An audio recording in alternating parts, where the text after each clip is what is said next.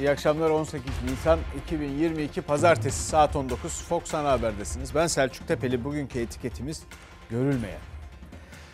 Hemen haberlerimize başlayalım. Milli Savunma Bakanı Mehmetçik teröristin ensesinde diye duyurdu harekatı. Bir harekat başladı.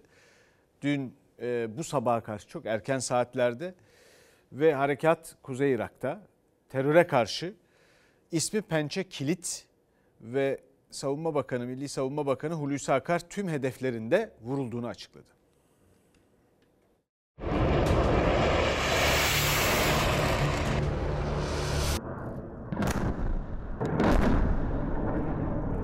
Terör örgütünün bütün barınakları, sığınakları, korunakları, sözde karargahları, silah depoları, efendim bilinen ne varsa bunların hepsi şu anda şu ana kadar ateş altına alındı. Türk Silahlı Kuvvetleri Irak'ın kuzeyinde terör örgütüne bir darbe daha vurdu. Pençekilit adı verilen operasyonu Milli Savunma Bakanlığı Mehmetçiğin nefesi teröristlerin ensesinde diyerek duyurdu. Mehmetçik büyük bir kahramanlık, büyük bir fedakarlık da bu faaliyeti yürütmektedir. Hedefte Irak'ın kuzeyinde Metin Azap ve Avaş'ın Basyan bölgeleri var. Mehmetçiğin harekatı gece yarısı başladı. İlk olarak fırtına obüsleri ve çok namlulu roket atarlar bölgeyi ateş altına aldı. Sonrasında silahlı insansız hava araçları, atak helikopterleri ve savaş uçakları PKK terör örgütüne ait barınak, sığınak, mağara, tünel ve mühimmat depolarını yok etti. Bordo Bereliler ve komandolar da harekat bölgesindeki teröristlerin peşine düştü. İlk belirlemelere göre 19 terörist etkisiz hale getirildi. Operasyon sırasında 4 kahraman asker de yaralandı.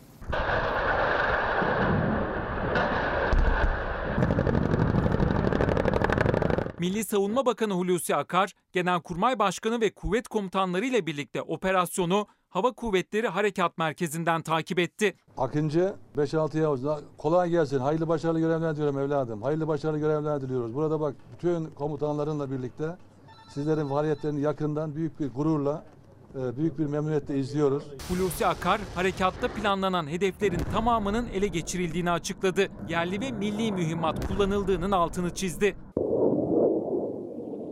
Mehmetçiğin nefesi teröristlerin ensesinde ve terör yuvalarının bir an önce ortadan kaldırılması için de bu faaliyetlerimiz aralıksız devam etmekte. Ve en son terör etkaya getirecek kadar da bu çalışmalarımız, bu faaliyetlerimiz devam edecektir. Milli Savunma Bakanlığı operasyonda bir noktayı da özellikle vurguladı.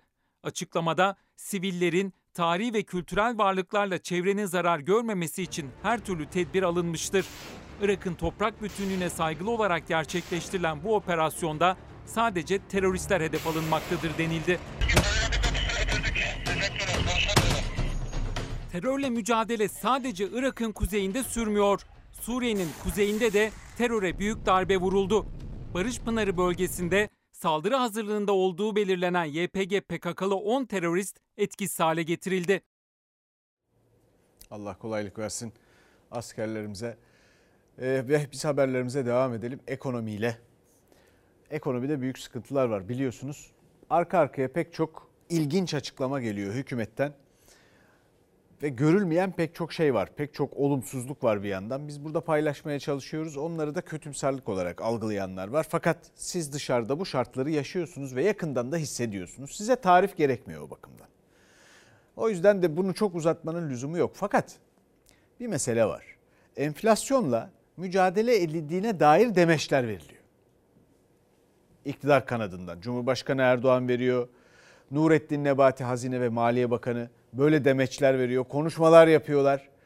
Fakat biz de burada haftalardır söylüyoruz ki enflasyonla falan mücadele edildiği yok. Enflasyonla mücadele edildiğini gösteren herhangi bir gelişme, herhangi bir delil yok. Şimdi bugün de aynı şeyleri hem TÜSİAD hem ekonomistler, uzmanlar hem de muhalefet söylemeye başladı. Enflasyon düşmüyor, dolar düşürülemiyor. Enflasyonun da boynunu kırdığımızda artık hedeflerimize ulaşmamızın önünde hiçbir engel kalmayacaktır. Enflasyonla mücadele ciddi bir iştir. Türkiye şu an enflasyona mücadele etmiyor, etmemekle de övünüyor. Yıl sonunda çok makul bir enflasyon düşüşünü hep beraber yaşayacağız. Ekonominin vücut bulmuş haline göre gözleri ışıltılı, enflasyonun boynu yüksek fiyatların da beli kırılmak üzere. İktidar tabloyu böyle örneklendirse de rakamlarla konuşan muhalefete göre durum tam tersi. Bu enflasyon önümüzdeki yıl geleceğe noktalar heyecanlanıyorum. Hani hep de hayal edersiniz de şöyle bir uyusam da 6 ay sonra uyansam diye. Espri olarak kabul ettiğimiz açıklamalarıyla stand-up sanatçılarını aratmayan Maliye Bakanı'nın gözlerindeki ışıltı mutfaktaki yangını söndürmeye yetmiyor. Fiyatlardaki yükselişin belini de aynı şekilde yine biz kıracağız. İyi Partili Ümit Dikbayır'da 4253 lira asgari ücretle geçinen bir ailenin gözünden baktı ekonomiye. Her ay olduğu gibi yine kira fatura masrafını çıkardı, geriye kalanla bir aylık alışveriş yaptı. 1096 lira parası kaldı. Buyurun 1096 lirayla alışverişe çıkacağız. Geçen ay patatesin 3 kilosunu 18.20 kuruşa almışız. Şimdi 29 lira 55 kuruş. Zam gelmiş. Patates bu yani patates. Şimdi raflarda fiyat neden yüksek diye soruyor ya herkes. Domates, biber, patlıcan, patates, havuç vesaire gibi şeylerin çiftçiler için üretim maliyeti %158 artmış. Kırmızı mercimeği 22.90 almışız. 27.95 olmuş. Neredeyse 28 lira. Kalan 305 lira para kaldı maaştan. Enflasyonla yeterince mücadele edebildiğimizi düşünmüyorum. Örneğin doğru para politikası uygulayamıyoruz ya da tarım gibi konularda gerekli yapısal adımları atamıyoruz. Enflasyonun yüksek olması nedenlerinden biri de Türkiye'nin tarım politikasının çökmüş olması. Ve iktidarın bir oyun planı yok enflasyonu kontrol etmek için. Kur korumalı mevduattan sonra şimdi büyük olasılıkla enflasyon korumalı mevduat gibi bir ürünle ortaya çıkacak. Türkiye yanlış politika uyguladığı için ekonomisi kötüye gidiyor. Onu başka bir yanlış politikayla düzeltmeye çalışıyor. Sadece muhalefetten değil, çalışandan iş insanlarına, ekonomi uzmanlarına kadar enflasyonla doğru mücadele edilmiyor sesi yükseliyor. İktidar ne kadarını duyuyor bilinmez ama muhalefetin en büyük vaadi enflasyonun yeniden tek haneli rakamlara inmesi ve daha iyi bir ekonomi. Vatandaş olarak şu soruyu sormak hakkımız değil mi? İktidar enflasyonu düşürmek için ne yapıyor? Hiçbir şey yapmıyorlar. Bu işi biz çözeceğiz biz. Hayat pahalılığına son vereceğiz. Enflasyonu 2 yılda tek haneye indireceğiz dedik. Nasıl yapmıyorlar? Konuşuyorlar ya. Hiç hiç durmadan konuşuyorlar yani. Enflasyon böyle enflasyonu ikna ederek düşürmeye çalışıyorlar. Bak güzel kardeşim gibi. Böyle yapıyorlar. Ee, o tebessümü falan görüyorsunuz Nurettin Nebati'de. Hazine ve Maliye Bakanı.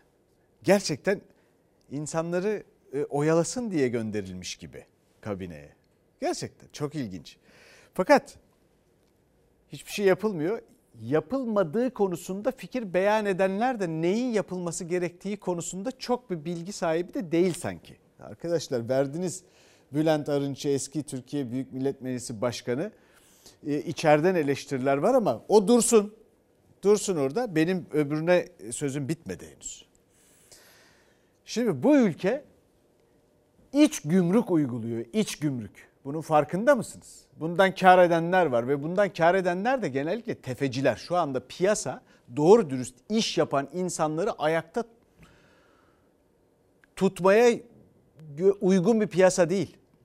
Yani bütün bu modeller filan doğru dürüst iş yapmaya çalışan esnafından küçük işletmesine, patronuna, şununa, bununla, işçisine filan. O insanlar ayakta kalamaz bu piyasada. Tefeci kalır. Onları teşvik ediyor. İç gümrükler, bu dolaylı vergiler, ÖTV'ler, şunlar bunlar. Bir yerin bir yerden bir şeyi bir yere nakletmek. Arada bizim bilmediğimiz, görülmeyen bir takım vergiler. Avantalar, bir şeyler. Böyle şeyler yani. Sonra mesela başka ihracat. İç gümrük alıyorsun. ihracat yapandan yüzde 40 dövizini götürüp Merkez Bankası'na satma zorunluluğu getirdiler. 25'ti 40'a çıkarttılar. Hani ihracatı arttıracaktık? E bu insanlar sattıkları malın karşılığında aldıkları paranın bir kısmını yurt dışında bırakacaklar. Bu döviz size gelmeyecek ki. Konuşarak ikna etmeye bakın. Çalışın bakalım nasıl olacak. Yani bizim enflasyonumuz dış etkiler filan diyorlar. Yerli etki, yerli enflasyon dış etkilerin 3 katı. Osmanlı'yı dirilteceğiz diye sağda solda konuşuyorlar. Öyle davranıyorlar. Osmanlı'yı Öldüren ne varsa onları diriltiyorlar. Osmanlı ekonomisini öldüren ne varsa. Şu anda yaptıkları şeyler onlar. 19. yüzyılı açıp bir okusunlar ya. Efendim şimdi gelelim Bülent Arınç'a. Dışarıdan pek bir e, e, şey ses çıkmayınca hani hep aynı şeyler duyulunca filan bir de içeriden e, sesler yükselmeye başladı. AK Parti içinden sayılır. Bülent Arınç hala. 2 kilo et kaç para biliyor musun diye soruyor. Kime soruyor? İktidar mensuplarına, AK Parti mensuplarına soruyor. E ben iki kilo et yiyeceğime yarım kilo et yerim diye göğsünü gere gere dolaşıyor. Ayda bir kilo iki kilo et yiyorsak yarım kilo yeriz. Lan iki kilo et kaç para biliyor musun sen? 300 lira. 300 lira. Kim verecek bu parayı? Hayat pahalılığına artan fiyatlara karşı AK Partililerden gelen porsiyon küçültme dünya ile kıyaslama savunmalarına en sert tepki başka bir AK Partili Bülent Arınç'tan geldi. Grup Başkan Vekilinden milletvekillerini şaşırtan açıklamalarına Arınç gülünç, yaralayıcı dedi, sözünü esirgemedi. 150 euroya dolan bir poşet Fransa'da, Almanya'da 750-800 euroya doluyor. %6-7 oranında artmış bir enflasyon. Bizim bir grup başkan vekilimiz %7'yi %700 gibi anlayacak bir hesabın içine düştü. Biraz da gülünç oldu tabii. Doğalgaz mini mini gelmiş zam demek ki. Bir milletvekili Konya'dan minicik minicik zamlar canım bundan şikayet etmeye gerek yok demişti. Bunlar insanları yaralıyor ama haberiniz olsun. Bak bunlar menemenin içine sucuk katmışlar ha. Az önce bunlar şikayet etmiyor muydu ya? Sucuk almak mümkün değil. 118 liradan başladığını söylüyorlar. Çarşı pazardaki yangını hem kendi tecrübeleri hem AK Partililerin sözleri üzerinden değerlendirdi Arınç. İki gündür ekonomiye dair açıklamaları, uyarılarıyla AK Parti'de belki de en çok konuşulan, konuşturan isim oldu. Çarklar dönüyor. İşler iyi elhamdülillah. Bu ülke yanmaz. Enflasyon resmi rakamlarda yüzde 60'ı da bulmuşsa milleti hitabetle coşturamaz, konuşmayla aldatamazsınız. Başta Hazine ve Maliye Bakanı Nurettin Nebati olmak üzere iktidarın yönetim kademesindeki iyimser söylemlere Bülent Arınç karşı çıktı, uyardı. Marketler üzerinden de Erdoğan'la karşı karşıya geldi. Fiyatlar konusunda vicdansızlık yaparak milletin aşına göz dikenlere acımayacağız. Ben bu market sahiplerini tanırım. Hepsi dindar insanlardır. Hepsi AK Partili insanlardır ve hepsi kendi öz kardeşleri kadar da Tayyip Bey'i sevenler. Fiyatları stokçuluk veya anlaşma yoluyla haksız şekilde yükselterek fahiş kazanç elde etme peşinde koşanlara verilen cezaları artırıyoruz. Siz pahalıya alın ama ucuza satın diyor birileri. Sesini kes. Sen sadece böyle yap. Böyle bir ticaret dünyanın hiçbir yerinde yok. Ve Arınç'tan son uyarı. Hayat pahalılığı ve enflasyondan sonra seçimlerden emin değilim diyen Arınç bir kez daha konuştu. Erdoğan'a ve teşkilataydı son sözü. Tayyip Bey'e olan sevgi ve güven zayıflamış olarak devam ediyor. Bu zayıflamayı durdurmak lazım. Şimdi doğrusunu isterseniz Bülent Arınç'ın söyledikleri naçizane benim ilgimi çekmiyor. Bunu itiraf edeyim, açık söyleyeyim. İlgimi çekmiyor. Yıllardır dinliyoruz. Ha belki evet bir şey ifade ediyor gazetecilik bakımında. E ben gaz kötü bir gazeteci olabilirim ama ilgimi çekmiyor. Fakat anlaşılan AK Parti'deki e, içeridekileri de ilgilendirmiyor. Pek onların da ilgisini çekmiyor. Kimse bir tepki falan da vermiyor. Onlar kendi havasında efendim işte e, Mahir Ünal gidiyor yumurtaya sucuk da katmışlar diyor vurguluyor. Bir yandan da iktidarın bu yaklaşımlarından, bu demeçlerinden şunu anlıyorum. Demek ki doğru bir tespit yapmışız yine haftalardır burada. Türkiye'de siyaseti bir tencerenin içine sığacak kadar küçültmeyi başardılar. Bir tencerenin içine sığacak kadar küçültmeyi başardılar. Yarın bir gün karınları doyarsa bu ülkede milyonların hiçbir sorun kalmayacak. Karın topluğuna bu ülkede yaşayacak, çalışacak bu insanlar. Bu ülkenin yeni hedefi, yeni hayali budur. Bunu kabul ediyor musunuz? Böyle bir ülke mi istiyorsunuz?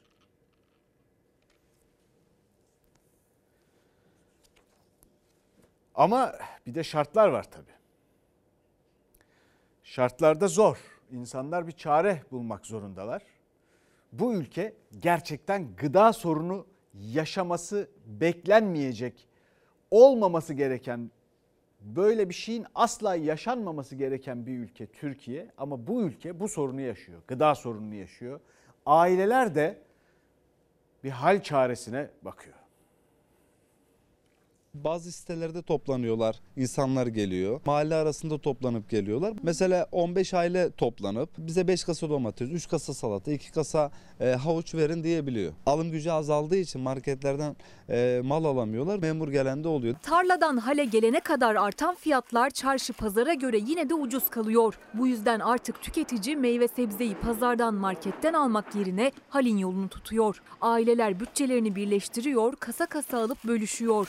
Artan fiyatlar karşısında tüketici gıda alışverişini daha uyguna getirebilmenin yollarını arıyor. 3-5 kişi toplanıyorlar. Ortaklaşa alıyorlar bir kasasını mesela. Buradan daha ucuz olduğu için buradan daha alıyorlar. Neler aldınız? Şöyle göbek salata gördüğünüz gibi. Bir de biberlerimiz var. Bugün bir dolma biberin kilosu pazarda biliyorsunuz 30 liranın altında yok. 20 kilo gelse 400 lira falan yapar. Ya Burada şu anda 300 lira. Bu? Bu da tanesi 20 lira geliyor. 120 lira kasası. Marketten alsaydınız? Yani tanesi 30-35 liradan aşağı değil. Kenan Saray Silivri'de bir restoran işletmecisi ve restoranı için gereken sebze meyve alışverişini daha önce marketten yaparken artık daha ucuza alabilmek için İstanbul Bayrampaşa'daki meyve sebze halinden kasa kasa alıyor. Böylece daha uyguna getiriyor. Ancak Kenan Saray'ın Silivri'den buraya gidip gelmesi artan mazot fiyatları yüzünden eskisine göre daha pahalıya mal oluyor. Eskiden 150 lira gibi bir yakıtla gidip gelebiliyorduk. Şu anda 500 liradan aşağı kurtarmıyor. Marketler maalesef şu anda 2 katı 3 katı mecburen hale gelmek zorunda kaldık. Ne kadar peki karınız oluyor böyle? Yani %50 diyebiliriz. Yarı yarıya. Tabii tabii yarı yarı fark eder. Restoran olarak bu meyve sebze fiyatları arttıktan sonra ne kadar giderleriniz, masraflarınız? Yani %200 gibi diyebilirim. Restoran işletmecisi Kenan Saray 35 kasa dolmalık biber, 40 kasada göbek marul aldı bugün halden. Aldığı sebzeden kar etti ama harcadığı mazotun masrafı yaktı cebini. Kıvırcığa ne kadar verdin? 12 lira kıvırcık. 13 liradan da aldım. 17 lira domates. 17 lira domates. kilo. Markette 18, pazarda 12 liradan aldığı kıvırcığın tanesini halde 10 liradan alabiliyor tüketici. Markete göre bir kasada karı en az 60 lira. Kıvırcıkların da içinde her zaman 6 adet var. Halde de şu anda 35-40 TL arası. Domatesin kilosu halde 7-8 liraya satılıyor. Aynı domates pazarda 12 liradan satılıyor. Küçük bir hesap yapacak olursak tüketici pazardan 20 kilo domates aldığında 240 lira ödemek zorunda. 20 kilo domatesi eğer halden alırsa 160 lira ödemek zorunda. Yani pazarda cebinden 80 lira daha fazla çıkıyor. İşte bu yüzden aileler daha az ödeyebilmek için pazardan alışveriş yapmak yerine bir araya gelerek halden toptan alışveriş yapmayı tercih ediyor. Halde dolmalık biberin kilosu 14 lirayken pazarda 25 lira. Ispanağın kilosu halde 4-4,5 lira, pazarda 7 lira. Halde kabak 6-6,5 liradan satılırken pazarda 10 lira. Elmalar mesela şu anda halde 7,5-8 TL ama markete gidin 14-15 TL'nin altı elma bulamıyorsunuz. Portakallar 6,5-7 TL arası. Yeşilliği merak ediyorum. Mesela roka, kıvırcık. Roka şöyle halde 20 TL kasası mesela. Maydanoz akabininde 20 TL ama markete gittiğiniz zaman şunların adet fiyatları 5 TL 6 TL'den satılıyor. Mantıklı da araban olacak bilmem neyin olacak. Böyle bir aileyi bir araya getirmek zor yani. Efendim şimdi bunu da böyle halden bu şekilde alışverişi falan da yasaklarlar. Hani bir çare bulmuş ya insanlar. Kimse bir çare önermiyor. insanlar kendi çaresini buluyor. Onu da yasaklarlar. Şimdi o yüzden tereddüt ettim yani acaba bunu söylesek mi iyi, söylemesek mi iyi? Bazen saklamak lazım. Görülmeyen çareler işe yarıyor olabilir. Ama bu sürdürülebilir bir durum değil. Buradan bir yere varamayız. Enflasyonla mücadelenin çok daha yapısal bir takım değişikliklerle sürmesi lazım. Öyle oluyor mu? Hayır. Pansuman tedbirleri. Efendim işte gidip biliyorsunuz patlıcan hafiyeleri, işte e, salatalık, e, marul e, müfettişleri, işte dedektifleri filan fiyatları sözde bakıyorlar. Arada bir fotoğraf çektiriyorlar. Onların da ondan sonra ne yaptıklarını bilmiyoruz filan. 19. yüzyılda da böyleymiş. 1854'te mesela Sehele Ketudası atamışlar. Sehele Ketudası şu demek. Ya bu düzensiz bu dilenciler filan ne aldıkları filan belli değil. Onlara bir temsilci atayalım. Bürokraside böyle bir kademe oluşmuş. Şimdi havanda su dövmek deniyor buna. Bizde de böyle şeylerle uğraşılıyor. Ama elbette işe yaramıyor. Neden? Çünkü yapısal sorunlarımız var. Bir kere biz değerli şeyler üretmiyoruz. İhtiyacımızı üretmiyoruz. Üretmek üzerine bir ekonomi planı, programı falan da yok. Hatta şöyle dürüst insanı destekleyecek bir program bile yok şu anda. Model bile yok. Bir kaos var. Hatta daha fenası piyasada bir davranış bozukluğu var. Fiyat belirleme sistemi, fiyatlama sistemi çökmüş durumda. Fiyatlama davranışlarında da bozukluk var. Fiyatlama davranışları da bozulmuş durumda. O yüzden karma karışık. Kim ne fiyat koyuyorsa koyuyor, ediyor, bir şeyler yapıyor. Sözde engelleyeceklerdi, iyice batırdılar. Ama tabii bu arada gelir adaletsizliği hat safhada. Türkiye bu konuda yani en sonda gelen ülkelerden OECD'den falan bazen örnek veriyorlar ya en sonda gelen ülkelerden gelir adaletsizliği konusunda feciyiz biz.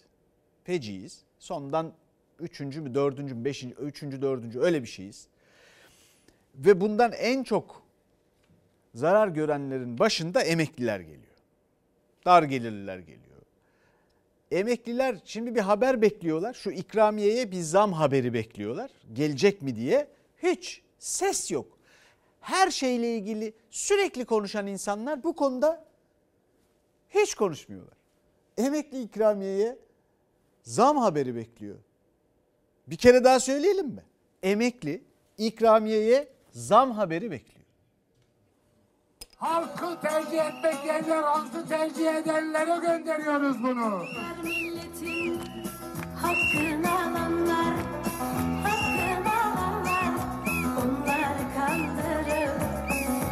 Yine de 2500 lira olsa yine amenna diyeceğiz. Ama zannetmiyorum.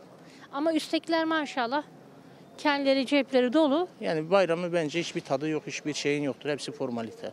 Bir kesime iyi, onlar cebini dolduruyor. Türkiye'nin şu anda yapılan hesaplara göre en az yurt dışında 200 milyar doları var.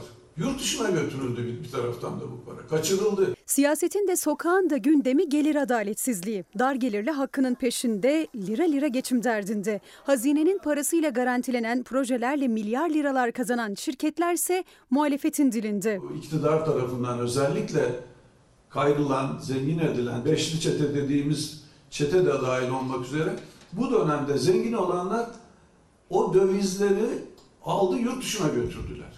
2018'de 12 milyon emekliye tam da seçim öncesi verildi bayram ikramiyesi müjdesi. 1000 lirayla başladı. Geçen yılda bu rakam 1100 liraya yükseltildi. Ama bu yıl enflasyon altında iyice ezilen emekli çocuklarıyla torunlarıyla aynı sofrada buluşamayacak halde. 1 kilo et olmuş 120-130 lira.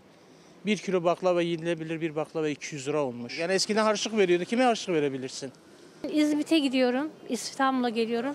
35 liraydı otobüs bileti şu anda 120 lira olmuş. Düşünün bu insanlar nasıl geçinecek ya? Bu bayramda gidebilecek misiniz? Valla çok zor. Toz şeker ya. 5 kilosu 90 lira arkadaş. Böyle bir hayat var mı? Bayram tatlısı zor mu bu sene? Çok zor. En son 1100 lira olarak verilen emeklilik ikramiyesine emekliler bu bayramda zam istiyor. Çünkü memlekete gidilecek yolun ücreti ve o bayramda kurulacak sofranın maliyeti arttı. İşte bu hesap göz önünde bulundurulduğunda nerede o eski bayramlar da değil. Geçen seneki bayram bile aranır hale geldi. Hani yetkililer duymuyor mu, bilmiyor mu? Aldığımız üç lirasıyla geçinilemeyeceğini bilmiyorlar mı? Dalga mı geçiyorlar? Memuriyete başladığımda 450 lira para alıyordum. Ev kirası veriyordum. Ha böyle bir kaşar peynir alıyordum her ay. Şimdi bir dilimini alamıyorum.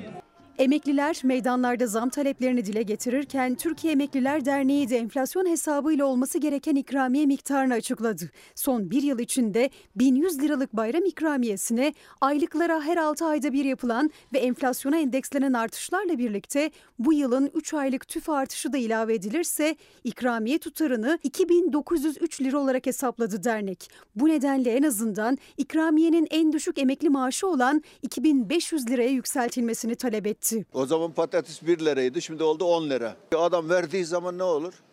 10 katını tekrar alır. Değişen bir şey olmaz. Onun için vermese daha iyi. Evet durum bu işte. Bir de tabii bu gelir adaletsizliğinde aynı zamanda bu zorluklarla yüzleşme adaletsizliği de eklendi bunun üstüne. Yaşam adaletsizliği ve buna müdahale eden de yok. Enflasyonla mücadele ediliyor diyorlar ya görülmeyen tarafları var bu işin tabii. Yani hiç kendilerinin görmediği tarafları var. Mesela kiralar, kira artışları, ev fiyatlarının durumu. İnsanlar nasıl ev kiralayacaklar, nasıl bulacaklar? Ev sahibi, kiracı mahkemelik. Ev sahibiniz sizden şimdi kiralar Üç çok... ayda bir zam yapıyor. Üç ayda Ev bir. sahibim. Evet. Üç ayda bir. Siz ne diyorsunuz buna karşı? Herhalde de çıkıp sokakta oturacağız. Enflasyon oranında mı yoksa daha yüksek isteyeceğine dair bir şüpheniz var mı? Var. İnşallah olmaz. Şüphelendirdi mi sizi? Evet, çok ne dedi? Ya şimdi bir şey demedi de inşallah olmaz da çok korkuyoruz. Çok zor.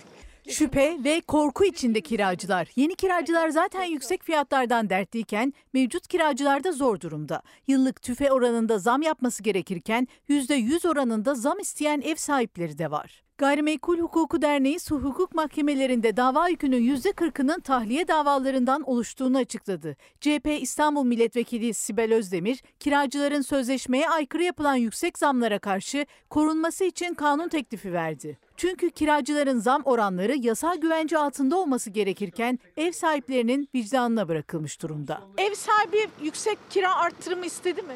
İstedi. Ne Hem kadar? üç kere. 400 TL'ye oturuyordum. 600 yaptı. 600'den 1200'e çıkardı. Ben de o evden çıktım zaten. Sonra ne yaptınız? Başka eve taşındım. Pek zor olmadı mı? Onun için de bir kira ödemek. Olmaz olur mu? Nereden baksan 6-7 milyarıma mal oldu. Kiralar bir de nasıl böyle yükseldi onu anlayamıyorum ben. Kimse ne olduğunu anlayamadı. Kiralar bir anda %100'ün üzerinde arttı. 3 ay içinde 3 kira zammıyla karşılaştı asgari ücretli aile. Evden çıkmak zorunda kaldı. Taşınma masrafıyla mağdur oldu. 3 ay içinde 3 zamla karşılaşan emekli de zor durumda. 5000. Ne kadardı? 2000'di. 2000'den 5000'e mi çıkması? Evet. Aydan aya zam yaptı. 4000 oldu. Bu ayda 5000 diyor. 3 ay içinde. Ne yapacaksınız peki? Ne yapacağız? Sokağa attığı gün sokakta kalacağız. Bir başka emekli kiracı. Geçim zaten zordu onun için. Şimdi bir de ev aramak yaza kadar yani iki ay içinde bütçesine uygun bir ev bulmak zorunda. Evden çıkacaksın dedi o arada. Kiralar yüksek olmuştu. Evden çıkacak. Ben de çıkamayacağımı söyledim. Dediler ki bu 2 milyon verdiğinde 500 arttırdıklarında yaza kadar müsaade ettiler. Çıkacaksın. Çıkmazsan hani biz protokol çektiler. Şey sözleşmeyi de bozdular bizle.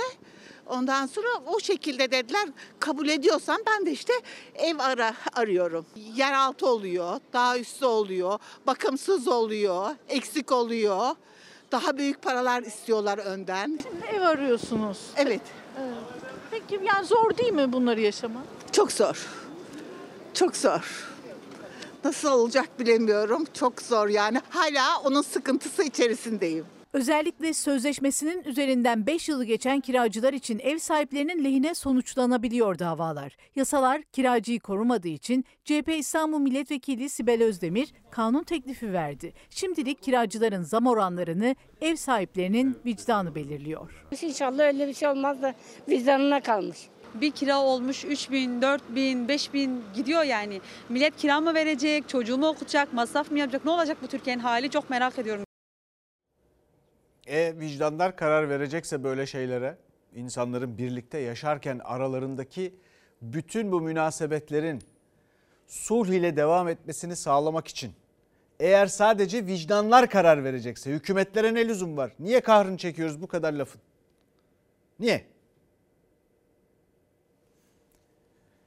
%96.4 geçen Şubat yani geçen yılın Şubat ayı ile bu yılın Şubat ayı arasındaki konuttaki e, yükseliş, fiyat yükselişi yüzde 96.4. Bu bir rekor. Peki ne oldu? O bir yıl içinde ne oldu? Maliyetler bir miktar arttı. Bu maliyetler elbette bu işte enflasyon yansıtmıyor bunu. Böyle bir durum da var. Fakat evlerde bir kaliteli bir durum mu var? Hala aynı saçma sapan malzemeler, kötü malzemeler, kötü işçilik. Hala suyu e, çekmeyen, e, banyolarda ortalıkta kalan göl oluşturan giderler. Yani çalışmayan musluklar, saçma sapan kapaklar, dolap kapakları şunlar bunlar kötü malzeme, incecik duvarlar. Efendim dışarıya baksan dışarıda öyle bir kent hayatı var mı yok mu? Ya bu ülkenin bakın bu şehrin hakikaten böyle ne bileyim ben zor şartlarda yaşanılan semtlerinden bir tanesine bunca parayı verene kadar o parası o paraya sahip insan gidip Roma'da şehir merkezinden bir ev alır yani. Ben size söyleyeyim. Ne değişti yani? Niye bu binalar, bu daireler bu kadar? Hala Türkiye'de insanca yaşamaya uygun konut oranı yüzde on. Bütün bu konutlar için yüzde on. Burada bir değişiklik yok. Ve büyük başarısızlık İstanbul'da 3 konuttan biri, Anadolu'da bütün Türkiye'de 4 konuttan biri. Üstelik bunlar yeni 2013'ten sonra yapılanlar. Hala boş. Ne kiralanabilmiş ne satılabilmiş. Ve bu şartlarda kira meselesi, ev, ev sahibi olma meselesi bu durumdaysa işte orada da bir AK Parti iktidarında o zaman da bir bunları hatırlamıyorlar, görmüyorlar. Pek çok şeyi hatırlamıyorlar ya siyasi demans bozukluğu var demektir o zaman. Bir de öyle bir durum var demektir. Efendim şimdi evler böyle işte sanırsınız Florida'da, Miami'de, Los Angeles'ta, Roma'da, şurada, burada, Paris'te filan öyle değil. Esenler'de, Güngören'de, Zeytinburnu'nda. Buralarda bu evler ve fiyatları aşağı yukarı aynı. E, bir yandan da e tabi bunu anlatıyorlar çok güzel evler filan diye değil. Bir de bizim işte yüksek hızlı trenimiz var. Bunun gibi altyapı faaliyetleri var. Onlar da hızlı değil. Öyle ki bu hızlı trene, yüksek hızlı trene yapılan zamlar bilet zamlarından daha hızlı. Bu kadar top taşımaya zam yapılıyor mesela. Çok yanlış bir şey. Ne kadar aldınız bilet? Bilet 130. Kızım bugün baktı ve 150 olmuş sanıyorum bayram e, için. Evet. Sadece bayram için değil artık böyle olacak. Sürekli mi öyle olacakmış? Güzel. Güzel hiç şaşırmadık. Bilet mi aldınız efendim? Evet. Ya Zamdan haberiniz var mıydı? bu yoktu. Kimi gişede öğrendi, kimi ise bilet almak için girdiği internet sayfasında. Yüksek hızlı tren seferlerine yıl içinde 3. zam geldi. Bu kez oran %15. Toplamdaysa %52 zam geldi biletlere. Oysa Ulaştırma Bakanı daha geçen hafta İBB'yi eleştirirken toplu ulaşım zammına karşı olduğunu söylemişti. Ekonomik bir toplu taşıma alternatifi sunmak zorundasınız. Bu devletin ve belediyenin birinci görevi, asli görevi bu. Sanırım kademe kademe geldiği için e, insanlar bunun hani farkına varmıyor diye düşünüyorum. 111 TL'ydi. Bir de şey benim 10.45'te ekstra 18 TL daha ödedim. Haftalar önce almıştım. Şimdi e, şey saatimi değiştirdim diye 18 TL ekstra ücret istediler. Neden böyle oldu dedim. Bugün zam geldi dediler. İstanbul'dan Ankara'ya gitmenin alternatif en ucuz yolu hızlı trendi. Ama Ocak ayından bu yana 3 kez zamlandı. O 3 zammın 3'ü de duyurulmadı. Bugün %15 daha arttı bilet fiyatları ve İstanbul'dan Ankara'ya gitmek isteyenler internet sitesine girince öğrenebildi. 30 lira verdiniz Ankara'dan İstanbul'a geldiniz. Geri dönüş Geri dönüş bir hafta sonra. bileti aldınız mı? Hayır daha almadım. Tek giriş 130 TL civarında. 130 değil artık. Ne kadar oldu? Bugün %15 daha zam geldi. 151 liraya geliyor. yaklaşık. Keşke gidiş dönüş alsaymışız o zaman evet. Zamdan haberiniz yok mu? Yok zannamelerim yoktu. Zaten duyurulmadı. Evet. Duyurulsaydı belki farklı bir şey yapabilirdik. Bilet almak için sisteme girenler Ulaştırma ve Altyapı Bakanlığı'nın zammıyla karşı karşıya kaldı. Yıl içinde 3 zam da kamuoyuna duyurulmamış oldu böylece. Son iki zammın arasındaysa sadece 18 gün var. İstanbul Söğütlü Çeşme Ankara arası 130,5 lira olan bilet fiyatı son zamla 151 liraya yükseldi. Bu kadar top taşımaya zam yapılıyor mesela. Çok yanlış bir şey. Karşı olmasalar nasıl olacak o zaman? Nereye gidecek bu zamlar? Kendine gelen bütün şeylerde zam yapmakta hiçbir sorun görmüyor, bahis görmüyor. Ama işte belediyelere gelince, diğer kurumlara gelince, işte esnafa gelince esnaf zam yapıyor, stokçu zam yapıyor. Bizim alışkanlıklarımız zaten. Ramazan başlayınca zamlar başlar, bayram gelince zamlar başlar, diğer zamanda normal döneriz biz. Bizde böyle Türkiye'de bir genel ahlak oldu artık. Konya-Ankara arası hızlı tren bilet fiyatı da 67 liraya yükseldi. Konya-İstanbul arası hızlı tren bilet fiyatı da artık 182 lira. Ne kadar ödediniz trene? 130 lira. Otobüs olmuş 300 lira, uçak olmuş 600 lira. Artık tren de kullanmayacağız inşallah. Başlığı da söyleyemedim doğru dürüst. Ya bilet zamları trenden daha sessiz, bu trenden daha hızlı. Düşünün anlayın bunu yani. Muazzam. Ya bizim bu hızlı trenler hızlı değil zaten. Bakın size bir şey söyleyeyim. 500 kilometreyi 5 saatte filan alıyor İstanbul-Ankara arası. Kabaca söylüyorum. El alem 500 kilometreyi 1,5 saatte alıyor. Adam 500-600 kilometre ötede bir yerden, kırda bir yerden işine gidiyor hızlı trenlerle bir buçuk saat sabah akşam düşünün 600 kilometreden işe gidiyorsunuz. Bunlara da hızlı tren diyorlar. Daha bunun gibi neler var? Şimdi bir ara.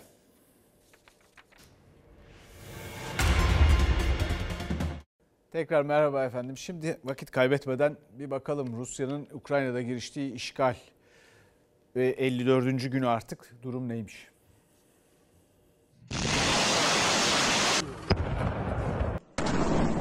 Rusya barış görüşmelerinin çıkmaza girdiğini söyledi, Kiev'i suçladı. Ukrayna'nın doğu ve batısını füzelerle vurdu. Kiev yönetimi ülkenin doğusuna beklenen Rus taarruzunun başladığını açıkladı. Dünyanın gözü bugünlerde Ukrayna'nın Azak Denizi kıyısındaki Mariupol'de. Moskova'ya göre kent düştü. Yaklaşık 2500 kişilik Ukrayna askeri Avrupa'nın en büyük çelik fabrikasında kuşatılmış durumda. Rus güçlerin teslim ol çağrısını bir kez daha reddettiler. Kiev Mariupol'ün düştüğünü yalanladı. Direnişin sürdüğünü iddia etti. Dışişleri Bakanı Kuleba askerlerle birlikte çok sayıda sivilin kuşatma altında kaldığını vurguladı. Durumları müzakerelerde kırmızı çizgimiz dedi. Kuleba, Mariupol'de yaşananları korkunç diye niteledi, kentin yok olduğunu açıkladı. Ukrayna'da gözaltında tutulan Rusya yanlısı muhalif lider Medvedchuk, Putin ve Zelenski'ye seslendi. Putin'in kızının vaftiz babası olan Medvedchuk, Mariupol'de kuşatılan asker ve sivillerin kendisiyle takas edilmesi çağrısı yaptı.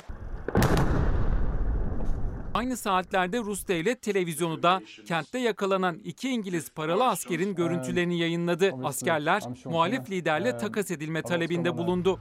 İngiltere Başbakanı Johnson'dan yardım istedi. Gözler Mariupol'e dönmüşken Rusya Ukrayna batısında Polonya sınırına yakın Lviv'e saldırdı. Kentin birçok noktası füzelerle vuruldu. Saldırılarda en az 7 kişinin öldüğü, 12 kişinin yaralandığı açıklandı. Rus füzeleri Harkiv, Luhansk ve Donetsk'i de vurdu. Moskova dün geceden bu yana 300'ün üzerinde noktanın hedef alındığını söyledi. Ukrayna'nın Luhansk bölgesi askeri valisi ise beklenen büyük Rus saldırısının başladığını açıkladı. Kreminna şehri Rus güçlerinin kontrolüne geçti dedi. İstanbul'da da iftar saati yaklaşıyor şimdi. Sıra bizde burada. Biz de Nazlı Yere Basmaz'a gideceğiz. Ee, her akşam yaptığımız gibi İstanbul'un kıymetli, güzel, özel bir camisinden Fatih'teki Pertemniyal Valide Sultan Camii'nde bizi bekliyor. Nazlı Yere Basmaz. İyi akşamlar, kolay gelsin Nazlı. Sözü de hemen sana bırakalım. Teşekkürler Selçuk Tepeli. Bugün Pertevniyal Valide Sultan Camii'nin önündeyiz. Biz tabii Ramazan yayınları dolayısıyla Osmanlı'dan bize miras kalan değerli camilerden yayın yaparken sıklıkla Mimar Sinan'ın adını aldık ama mesela Mimar Sinan'ın adını taşıyan okul, Çırağan Sarayı, Beylerbeyi Sarayı, Dolmabahçe'deki Saat Kulesi, arkamdaki Pertevniyal Valide Sultan Camii'nin altında bir ailenin Baylan ailesinin imzası var. Kimdir Baylan ailesi? Kirkor Amire Baylan Osmanlı'nın son dönemlerinde hassa mimarı yani saray mimarlarından çok yetenekli ve mesleğini de oğluna, oğlu da kendi oğluna devrediyor. Yani toruna. Torun da Sarkis Baylan Pertevniyal Valide Sultan Camii'ni çizen kişi. Başka kaynaklarda mimarın İtalyan Pietro Montari olduğu söylense de kesin olan bir şey var. Bu caminin inşaatında pek çok zanaatkarın emeği var. Yani ortak bir çalışmanın ürünü. Baylan ailesi de projenin başında duran isim aile. Tabi mimarlarından bahsederken konumundan da bahsetmek gerekiyor. Yapımından bugüne çok kez şekil değiştirse de çevresi bugün İstanbul'un en kalabalık noktalarından birinde. Ve şimdi Pertevniyal Valide Sultan Camii'nin minarelerinden ezan sesi yükseliyor. İstanbul için iftar vakti.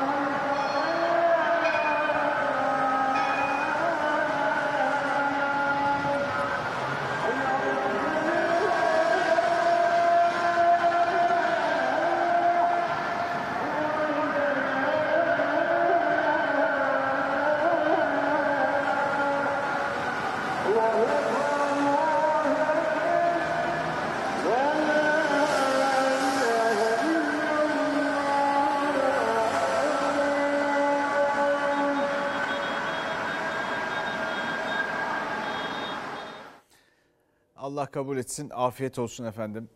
Biz de haberlerle devam ediyoruz. Ekonomide kimi eleştiriler dile getiren Baki Ersoy, MHP'li bir milletvekili. Ee, bu ekonomi eleştirileri MHP'ye bir milletvekiline mal oldu. Hatta daha sonrasında başka eleştiriler de var. Faruk Kökçür, o da MHP'li İl Genel Meclisi üyesi. O da vekili haklı bulanlardan. O da bugün görevi bırakmış. Sayın Vekil doğruları söyledi demiş. Halk enflasyondan inanılmaz muzdarip. Enflasyon rakamları açıklanıyor ama bence açıklananın çok üzerinde enflasyon oranları var. Milletvekili neden böyle söyledi de hakkında takibat yapıldı. Bütün bunları millet kendisine sorar seçim günü. Söyledikleri yüzünden ihraç istemiyle disipline sevk edilen ama ihracı beklemeden MHP'den istifa etmek zorunda kalan Kayseri Milletvekili Baki Ersoy'a destek Arınç'tan geldi. Desteği MHP'nin şimşeklerini üzerine çeker mi bilinmez AK Partili Arınç da ekonomideki kriz tablosuna benzer cümlelerle dikkat çekti. Bir şey yoksa etinizde o problem ortadan kalkmıyor ve bu tepki getiriyor. Vatandaş şeker diyor, vatandaş yağ diyor, vatandaş et diyor. Halkı en çok ilgilendiren şey enflasyondur. TÜİK artık hiçbir güven kalmadı. Baki Ersoy katıldığı televizyon programında yok saydığınızda problem ortadan kalkmıyor sözleriyle iktidarın ekonomi yönetimini eleştirmişti. Partisinden ihraç edilecekti, beklemedi istifa etmeyi tercih etti. Disipline sevkimle ilgili kamuoyunda yapılan istismar edici tartışmaların davama ve partime zarar verme ihtimalini bertaraf amacıyla partimden istifa ediyorum. Fiyat artışları, zamlar, hayat pahalılığı hepsi gelip geçicidir. Müslümana karamsarlık haramdır. Şimdi MHP iktidarın kabul edilmeyen veya telaffuz edilmeyen ortağı durumunda. Yani Cumhur İttifakı'nın asli unsurlarından birisi. Bahçeli de e, biz bazen muhalefet partisi sayılırız diyor ama her şeyiyle de Cumhurbaşkanımızı ve hükümeti korumaya çalışıyor. Bu onların sorunu. Arınç MHP'nin ittifak ortaklığına ilişkin dikkat çeken cümleler kurarken Baki Ersoy'un disipline sevk sürecini MHP'ye sandık hatırlatmasıyla sorgulaması da dikkat çekti. Baki Ersoy'a MHP içinden de destek sesi yükseldi. Sayın Vekil ne desin? Her şey güllük gülistanlık. Benzin, döviz, araba fiyatları iki kat olmadı. İnşaat malzemeleri üç kat artmadı. Elektrik, doğalgaz, kömür çok artmadı. Hastane ve ilaç fiyatları artmadı. İnsanların alım gücü çok iyi mi deseydi? MHP Afyonkarahisar İl Genel Meclisi üyesi Faruk Kökçür de MHP'li doğruları ve yanlışları hiç çekinmeden ifade eder vurgusu yaptı. Bu açıklaması sonrasında istifa ettiği konuşulan Kökçür'le birlikte MHP'de gözler. Evet bir kere bir çözüm gerçekten bir çözüm isteniyorsa mesela enflasyona önce gerçekleri görerek kabul ederek ve onlara göre bir plan yaparak işe koyulmak gerekir. Bir de şu iç gümrükleri kaldırmak lazım. İç gümrükler önemli. Bu Osmanlı'yı hakikaten batıran bir şeydi. Piyasanın allak bullak olmasına sebep olan bir şeydi. Fakat Osmanlı bütçesinin %10 ile 50 arasında bir şekilde oluşmasını sağlıyor. Bu kalemler önemliydi. O yüzden bırakılamıyordu. Bakın bu ÖTV'ler şunlar bunlar bunlar böyle işler. Dolaylı vergiler filan. Adil değiller. Gençlerimiz peki adil bir dünyada yaşıyor mu? Adaletten bahsetmişken. Cumhurbaşkanı Erdoğan biliyorsunuz gençlere çay için, aromalı kahve için dünyayı gezin.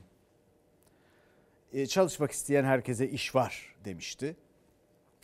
Bizim yayınımıza katılan İyi Partili Bilge Yılmaz'ın ise bütün bunlar olmadığı için gözleri doldu. Hani geçinemiyoruz, geçim derdi sıkıntılı şu an. Yoksulluk sınırı olmuş 16 bin TL. Açlık sınırı olmuş 8,5 bin TL. Fakültesi mezunuyum ben. Ne mezunusun? Hukuk mu? Ülkenin geldiği nokta çok hüzün veriyor.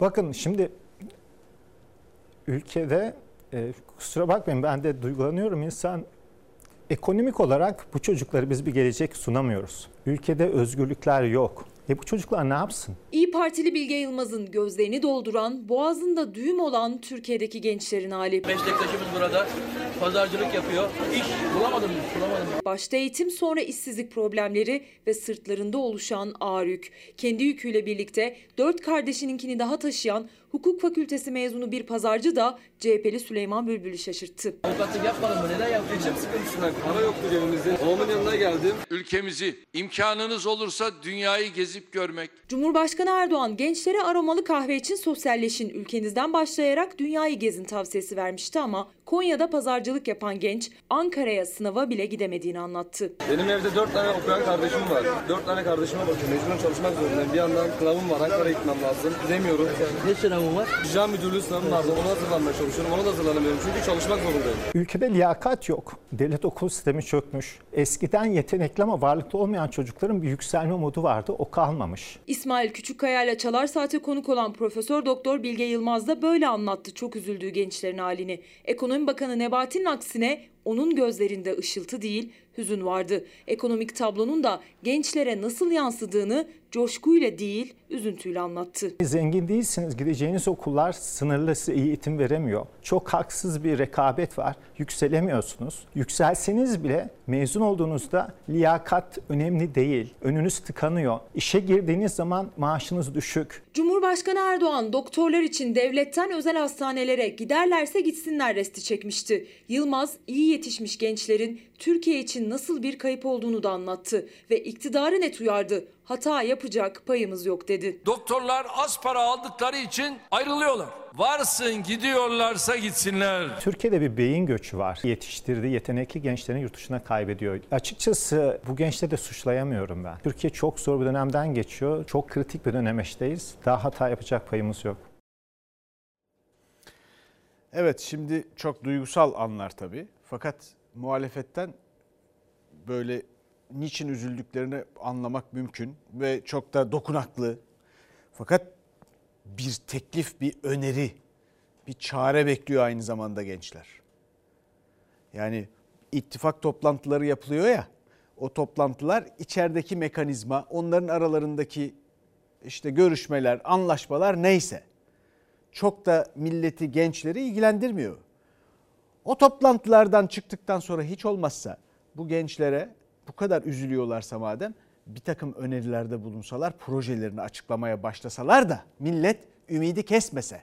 Yani zaten dışarıda olan bitenden ümidi kesiyor, umutsuzluğa kapılıyor. Yani altılı masadan da ümidi kesmese. Bunu düşünseler iyi ederler. Hiç olmazsa her toplantıdan sonra bir açıklama yapsınlar, bir proje açıklasınlar. Mesela bir tanesi gençler olsun. Türkiye'de her dört gençten biri işsiz. Resmi rakam bu. Zaten iki kişiden biri çalışmıyor göründüğü için hiç iş arıyor gibi de görünmediği için, kabul edilmediği için Türkiye'nin yarısı çalışabilir nüfusunun yarısı yok sayılıyor bu hükümet tarafından. Onu yok sayınca kalanı makul bir işsizlik oranına iniyor.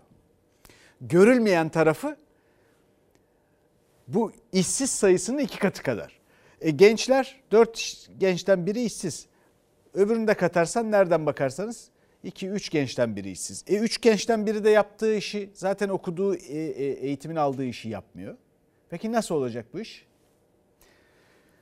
Hayal de kuramıyorlar. Ev, araba filan bunların hepsi bitti. Bu çocuklar bu donanımla bundan 20-30 sene önce olsa herkesin önünde iş bulurdu. Şimdi onlara akıl vermeye çalışan pek çok insan var. Çok da itip kakıyorlar bu çocukları. Onlar eskiye göre çok daha donanımlı. Onlara iş, istihdam yaratılamadı. Sıkıntı mesele budur.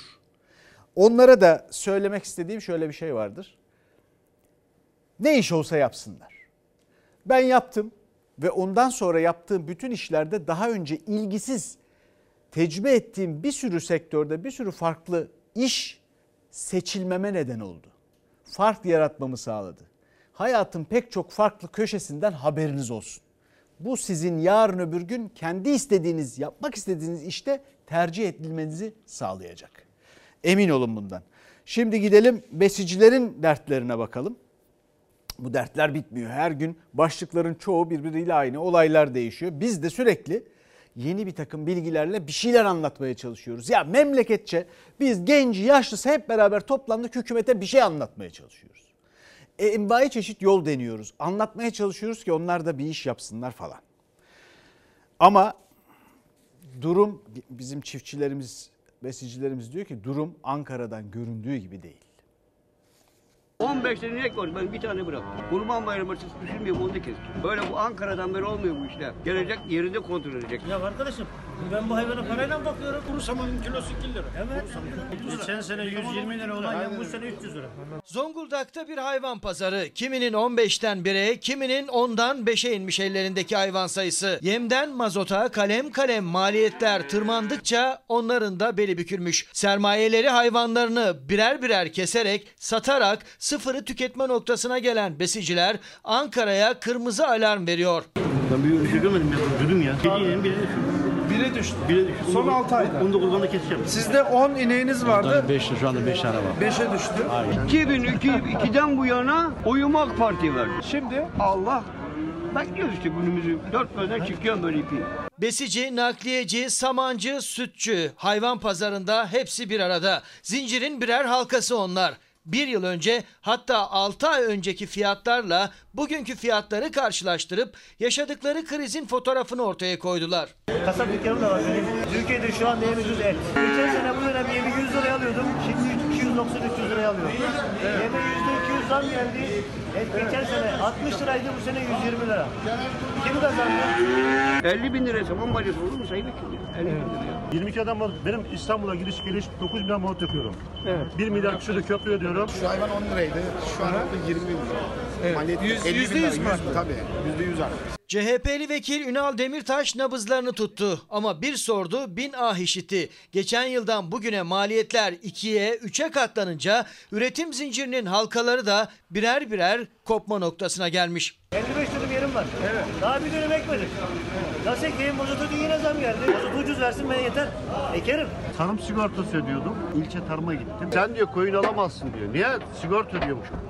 La ben bunu nasıl ödeyeceğim ben kazanmayınca? Hırsızlık mı yapayım? Kuyumcu hayvancılık yapıyor kardeşim ya. Ne biliyor hayvan? Koyundan keçiyi bilmiyor adam ya. Devletten destek alıyor 300-500 milyar gidiyor altına yatırıyor. Bana ver bana. Besici, çiftçi, sütçü, üretim cephesinde direnenlerin dertleri de ortak, çözüm bekledikleri adreste. İşte buyurun iç gümrükten ne kastettiğimizi burada anlayın. Yabancıya gümrüksüz ithalat, onların ürettiği buğdaya şuna buna, sen kendi çiftçine ÖTV, KDV yakıtta en pahalısından. En pahalısından. İşte buna iç gümrük denir. Böyle bütçeni doğrultuyorsan bir şey yapmıyorsun demektir. Yıllık süt geliri biliyorsunuz 5.7 liraya çıkarttılar sözde çiğ süt kilosunu, litresini. Tabii 5 lirayı gören var mı bilmiyorum kimsenin aldığı yok. Bir yılda 34 bin lira para kazanır bir inekten besici. Ama maliyetler daha da arttı 37 bin lira masrafı var ve buna işçilik, elektrik, su, akaryakıt, veteriner dahil değil 4 bin lira yıllık zararı var. Bir öncekinde bundan 1,5-2 ay önce yapmıştık. En azından bir 7-8 bin lira, şey 5 bin liraydı. Aylık 500 liraydı burada notlar. Aylık 500 lira bir para kazanabiliyordu. Şimdi direkt zararda. Kesime gönderiyorlar. Biz bundan sonraki aylarda yaz kurban bayramı geçtikten sonra ne yapacağız diye düşünen var mı? O görülmeyen tehlikeyi hükümette kimse düşünüyor mu? Tarım Bakanı konuşuyor. kapak olsun falan gibi acayip acayip sözler söylüyor. Ortalık yerde, kamuoyuna açık. Efendim işte memlekette her şey varmış. Bunu düşünüyor mu kimse? Efendim şimdi yasa dışı göçmen tartışmasına bakacağız. O tartışmada son derece gerilimli. Suriyeli kardeşlerimiz için ne dedik? Davullar zurnayla göndereceğiz. Kendi iradeleriyle göndereceğiz. Biz göndermeyeceğiz. Ev sahipliğine devam edeceğiz. Ve bundan tedirgin değiliz. Mültecilerin Türkiye ekonomik bir faturası yok. İktidarla muhalefet arasında sığınmacı, mülteci, düzensiz göçmen, geri gönderme resleşmesi tırmandı. Kılıçdaroğlu 4 soru sormuş, cevap bekliyorum demişti. Yeni bir adım daha geldi CHP'den. Kılıçdaroğlu sığınmacılarla ilgili 4 sorusunu sormaya devam ediyor. O sorular bu kez pankarta döküldü. Ya cevap ver ya hesap ver sloganıyla CHP Genel Merkezi'ne asıldı. Sığınmacıların eski kimlik bilgileri elinizde mevcut mu? Gerçekten tanıyor musunuz? Kaçına vatandaşlık verdiniz? Bir takım sorular soruyor. O soruların cevapları verildi Türkiye'de. Bu sorular hala havada ve yanıtsız. Bu sorularımıza yanıt vermenizi bekliyoruz. Resmi rakamlara göre geçici koruma kapsamındaki Suriyeli sayısı 3 milyon 761 bin 267. Geçici barınma merkezleri dışında bulunan Suriyeli sayısı 3 milyon 710 bin 531. Barınma merkezlerinde 50 bin 736 Suriyeli var. Yani Suriyeliler kontrolsüz biçimde ülkeye yayılmış. Türkiye 5 milyona yakın Suriyeli ev sahipliği yapıyor. Ama başka ülkelerden gelenlerle sayı çok daha yüksek. Israrlı sorulara devam ediyor muhalefet. Sınırlarımızın delik deşik edilmesini neden izliyorsunuz? Neyin hazırlığındasınız? Göç idaresine gitmeden bu sorularıma sabırla yanıt bekleyeceğim. 14 Nisan itibariyle 21.087 düzensiz göçmeni ülkesine geri gönderdik. Bunların 9.654 tanesini Afgan uyruklu, 4.206 tanesinde Pakistan uyruklu düzensiz göçmenler oluşturuyor. Aslında bu bir itiraf. Bizdeki düzensiz göçmen sayısı Avrupa'dan daha fazla. Aynı zamanda bir itiraf daha. Sınırlara koyduğumuz duvarlar, gözetleme kuleleri hiçbir işe yaramıyor. Sınırlar kevgir olmuş. Eleştirilerin dozu artarken düzensiz göçle mücadele ve sınır dışı işleri genel müdür vekili Ramazan Seçilmiş konuştu. Suriyeli sığınmacılarla ilgili değil ama düzensiz göçmenler için geri gönderme merkezlerinin kapasitesinin artırıldığını duyurdu. Mayıs ayı içerisinde yeni açılacak GGM'lerle birlikte 30 GGM ve 20 bin kapasiteye ulaşmış olacağız. Sivil toplum kuruluşlarına göre ise Türkiye'deki düzensiz göçmen sayısı 1 milyonu geçiyor. Bizim sınırlarımızı güvenli görmüyorlar ve sınırlarımıza hücum ediyorlar. Karşılıklı açıklamalar ve sorularla sığınmacı polemiği siyasetin sıcak gündemi. Şimdi bu karmaşa, bu kaos niye bu e, sığınmacılarla ilgili olarak, düzensiz göçmenlerle, yasa dışı göçmenlerle ilgili olarak, geçici sığınmacılarla ilgili olarak falan orada da itiraflar geliyor. İş gücü olarak kullanılıyor. İş gücü olarak ucuza ve yasa dışı kullanılıyor. Peki bu ülke 100 seneden beri, 100 de değil 150 seneden beri 1873'te Türkiye'de Osmanlı'da da ilk grev yapılmış.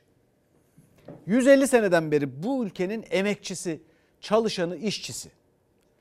Amelilikten kurtulup işçi olmuş. Bir işin erbabı olmuş. Bütün bunları nasıl ezersiniz siz böyle ya?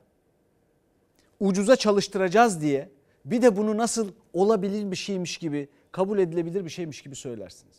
Bu nasıl olabilir? Ya böyle sömürüyle ucuza hak hukuk tanımadan 150 sene öncesine giderek bir çeşit iç sömürüyle filan bu işi yapacaksanız eğer bizim çalışanımız bu ülkenin vatandaşı işsiz kalacaksa böyle bir sömürü bunun hümanizmle falan bir alakası yok. O zaman gidin o ülkelerde Afganistan'da filan yapın bu işleri. Burada yapmayın. Efendim şimdi devam edelim. Bir rezil siyasetçi var. Suratsız gördüğünüz gibi. Bunun yaptığı bir rezillik var. Bakalım izleyelim.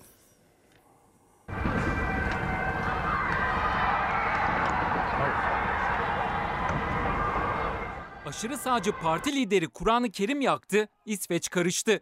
Müslüman dünyası ayağa kalktı. İsveç'e nota üstüne nota verildi. Olayların fitilini aşırı sağcı Sıkıyon Partisi'nin lideri Rasmus Paludan ateşledi. Danimarka İsveç vatandaşı olan Paludan çirkin eylemini polis korumasında gerçekleştirdi.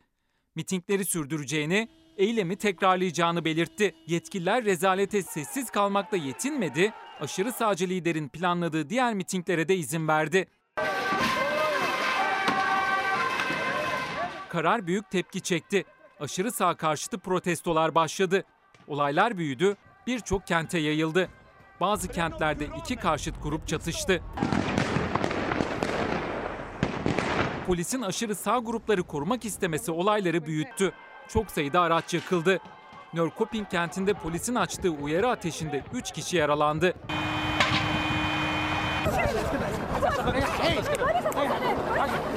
İsveç hükümetine Müslüman dünyası da tepkili. Irak ve İran, Kur'an-ı Kerim'e yönelik çirkin saldırı sonrası İsveç'e nota verdi. Katar, Suudi Arabistan, Ürdün ve Mısır kınama mesajı yayınladı. Fransa'da ise polisin iki başörtülü kadına yönelik şiddeti vardı. Polisler iki kadına yol ortasında saldırdı. Yumruklayıp yere yatırdı.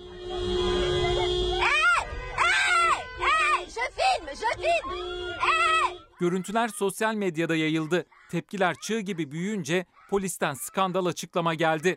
Polis, görevli memurların acil durum için siren açtığını, kadınların buna rağmen yolun karşısına geçmeye çalıştığını öne sürdü. Bu durumun polisleri kızdırdığını belirtti, iki kadını suçladı. Vay arkadaş polisleri kızdırmışmış Fransız polislerini. Kızdırmışmış açıklamaya bakın. Özrü kabahatinden büyük. Tabi bunların cevabının verilmesi lazım da. Bizde öyle bir diplomasi nerede? Neyse. Efendim şimdi gençlerden bahsetmiştik. Gençlerle ilgili olarak da evet iş bulmak zor. Pek çok e, üniversite mezunu aynı zamanda dil bilen çok donanımlı insan var. Genç insan var bu ülkede ve iş bulmakta zorlanıyorlar. Çünkü evet sizi kandırdılar. O üniversiteler, onların sayıları, e, ihtiyaç bütün bunlar tam olarak hesaplanmadı. Bir plan dahilinde mi yapıldı? Hayır. Rastlantısaldı. Ama yine de yapılacak çok şey var. Bir defa kendi yapmak istediğiniz işten elbette vazgeçmeyin. Eğitimini aldığınız işi muhakkak yapın. Fakat o arada da boş durmayın ne iş olsun, olsa yapın dedim. Bunu şunun için söyledim. Yaptığınız asıl eğitimini aldığınız veya yapmak istediğiniz işi yaparken tercih sebebi olur hikayenizin kuvvetli olması. Hikayeniz nasıl kuvvetli olur? Pek çok farklı kesimden insanla tanışarak, pek çok farklı alanda iş yaparak. Bu sefer her konuda söyleyecek bir şeyiniz gerçek hayatla başkalarında olmayan bağlarınız olur. Ama bunu ihmal etmeyin. Efendim şimdi e, bir reklam arası sonra veda etmek için tekrar buradayız. E, araya gidiyoruz şimdi.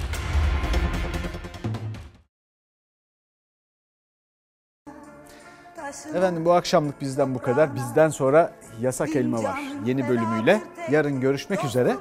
İyi akşamlar. Her köşesi cennetin ezilir yerler için